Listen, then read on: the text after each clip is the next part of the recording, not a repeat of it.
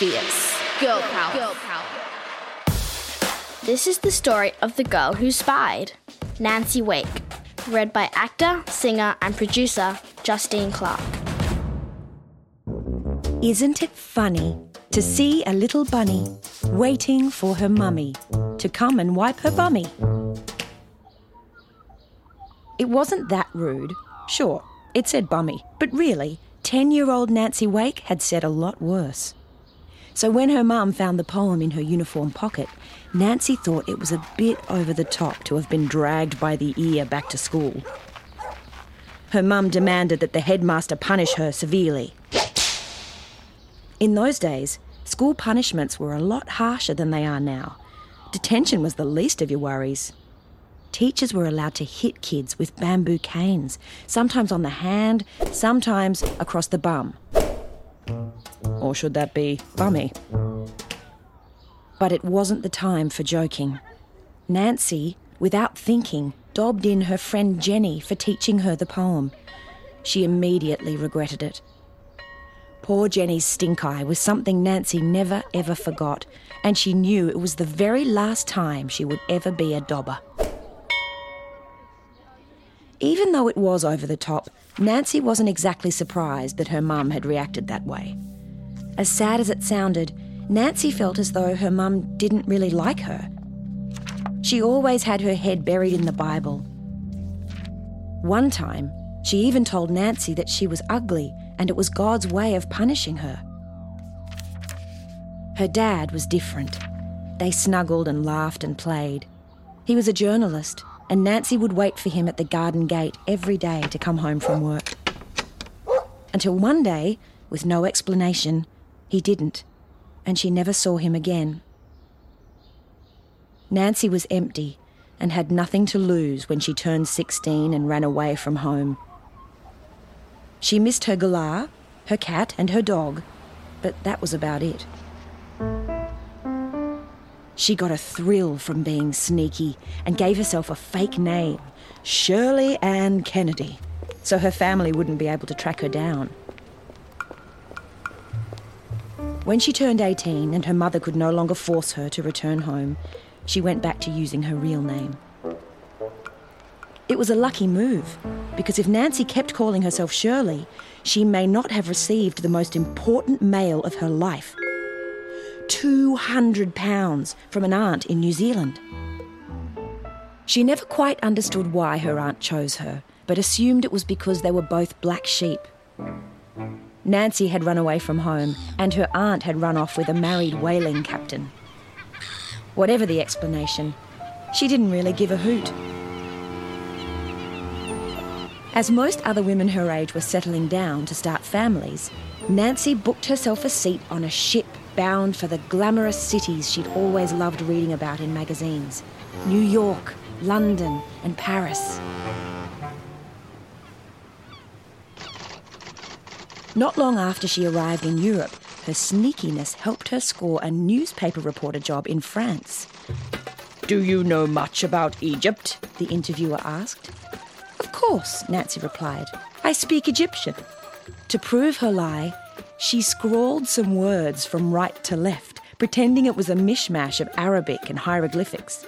It was really just backwards regular shorthand, but the interviewer was fooled. Sucker.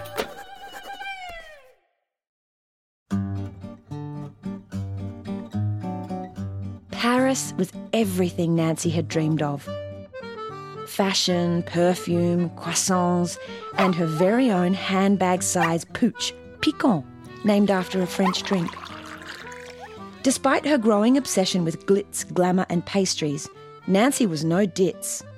When she heard horror stories about the rise of an evil group of Germans known as the Nazis, she caught trains across the border to see them in action. Nancy watched in disbelief as Nazi stormtroopers, led by the terrifying dictator Adolf Hitler, targeted Jewish people in the streets for no good reason at all. They would spray paint shop fronts owned by Jewish people and then take everything from inside and set it on fire.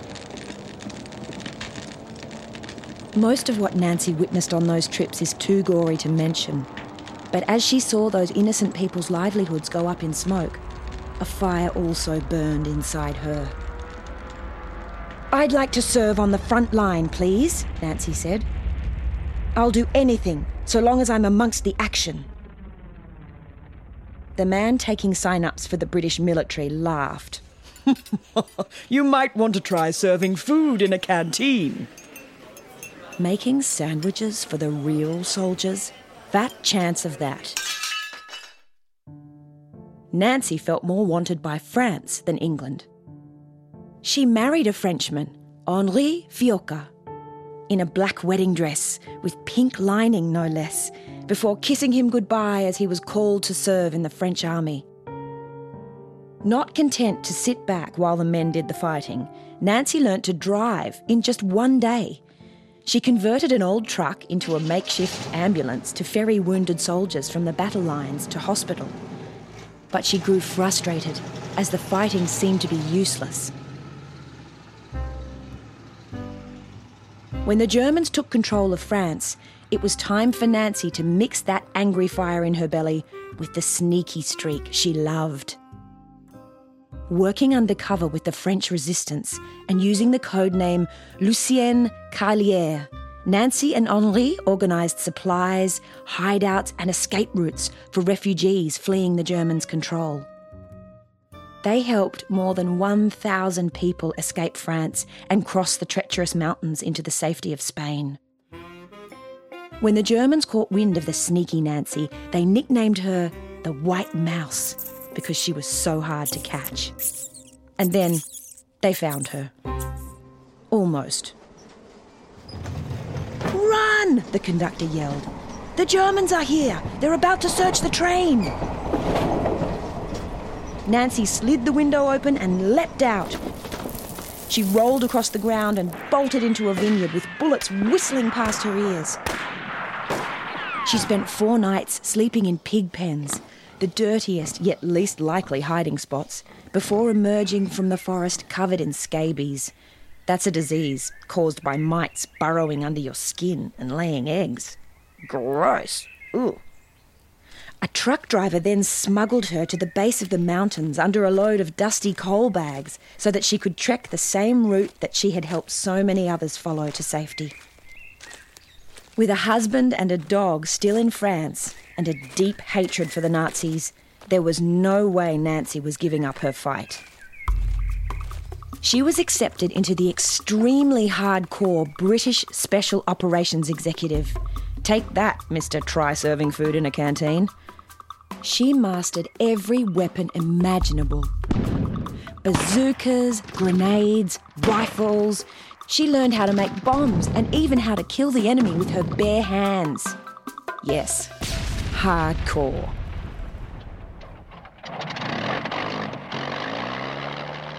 In the dead of one night, she jumped out of a plane with a parachute, two revolvers in her pockets, and a backpack filled with nightgowns, a tube of Chanel lipstick, and a red satin cushion.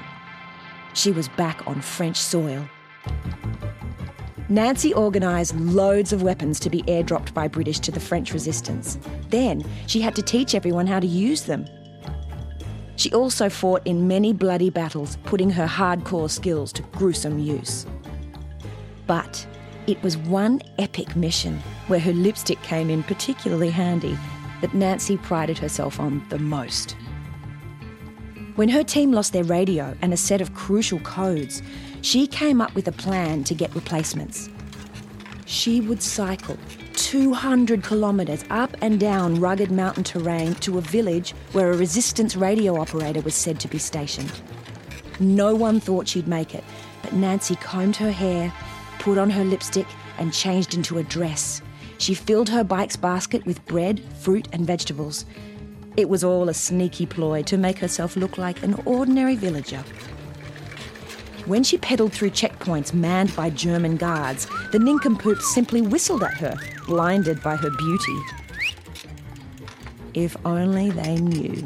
The seemingly harmless local girl on her way home from the market was indeed the wanted white mouse.